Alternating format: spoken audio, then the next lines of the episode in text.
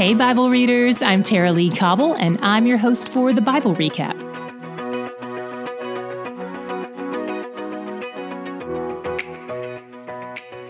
Yesterday, we ended with Joseph's brothers selling him into slavery, and he was subsequently sold to a man named Potiphar, who worked for the king of Egypt.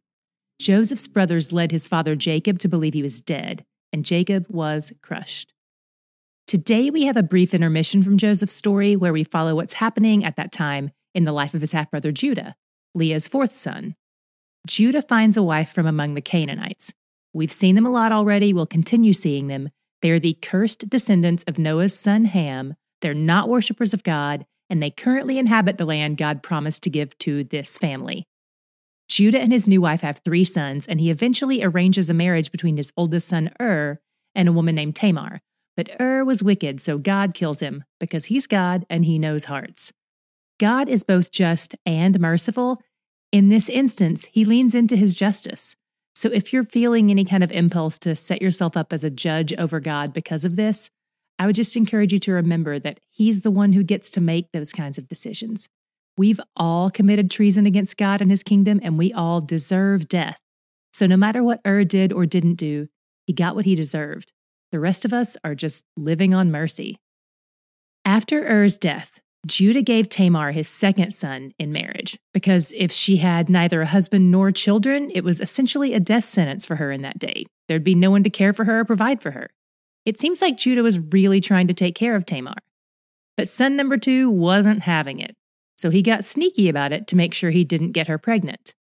God's protection of Tamar kicks in when this happens, and God kills son number two.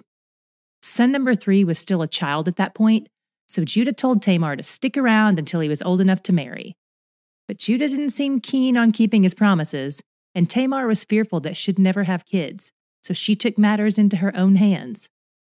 We've seen this kind of thing a few times before, and we're not even a month in yet. For the descendants of Abraham, children were the sign of God's blessing, because that's what he promised Abraham. So to not have children was shameful for one of Abraham's descendants. One day, after Judah's wife died, Tamar heard he was going on a trip. She veiled herself and positioned herself on the road he'd be taking. Some theologians think she intentionally dressed like a prostitute and planned this scenario all along, but others believe she veiled herself as a reminder to Judah that he was supposed to be helping her marry his son. Either way, when he mistook her for a prostitute, she went along with the ruse. He slept with her and she cleverly asked for collateral until his payment, which was a goat, could arrive. So he gave her his signet, which was like a form of ID. He also gave her the cord it was on and his walking staff, which was probably also personalized and unique to him. He sent the goat to her later, but surprise, she was nowhere to be found. A few months later, word gets out that Tamar is pregnant, and Judah orders her to be burned. She pulls the big reveal of all Judah's personal items that he gave her, and he's busted. Through this process, Judah is deeply humbled, and Tamar's life is spared. Then she gives birth to twins. Chapter 39 zooms back in on Joseph, who is still in captivity in Egypt. One of the first things we learn about him was that he wasn't alone. This chapter tells us four times that the Lord was with Joseph. God's nearness to him and blessing on his life made his master Potiphar take notice. God was causing him to succeed, so Potiphar put him in charge of more things in hopes that more things would be successful. It doesn't seem like this was some kind of religious move on Potiphar's part.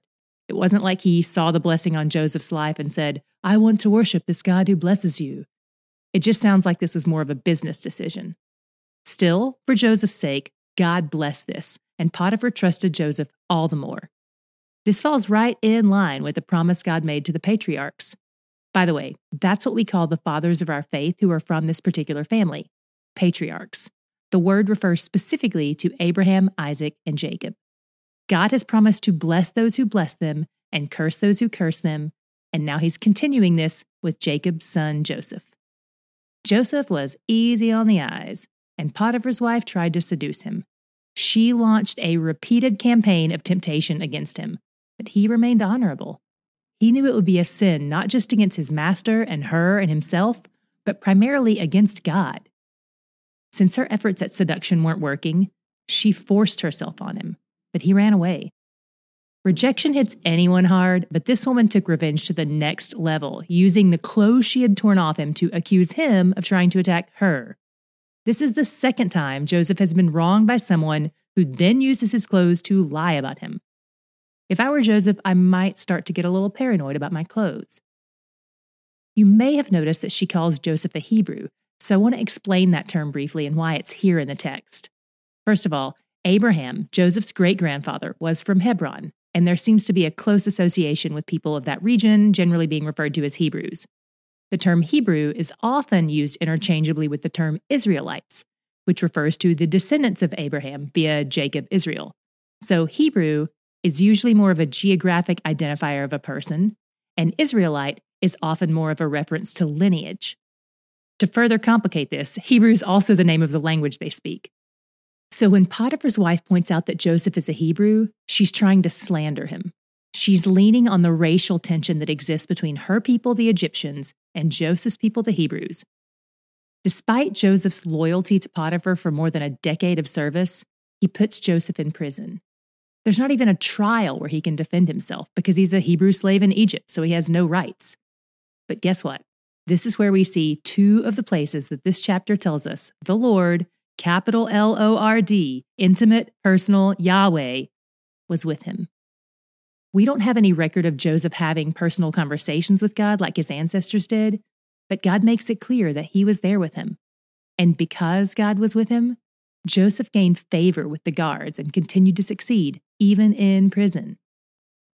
After Joseph becomes the highest ranking prisoner, two new prisoners show up the king's cupbearer and chief baker. Both of these guys had really important positions. They had to be trustworthy because they had the responsibility of making sure the king wasn't poisoned. They were in charge of his food and beverages. One night, they both have dreams that bum them out, and they want someone to interpret them for them. In ancient Near East culture, dreams were viewed as messages from God, and there were lots of magicians who could interpret your dreams for you. But there apparently weren't any magicians in prison, so these two guys were stuck. Now, Joseph knows that only God can provide an accurate interpretation for any messages he sends via dreams, and Joseph also knows that God is with him, so he steps up in confidence. He interprets the cupbearer's dreams first, and it has a favorable outcome. He'll be restored to his position in three days. He's overjoyed. And Joseph knows that the cupbearer's reinstatement could be the key to his own freedom as well, so he asks the cupbearer to put in a good word for him. Then the chief baker shares his dream but the interpretation is not so awesome. He's going to be killed in three days.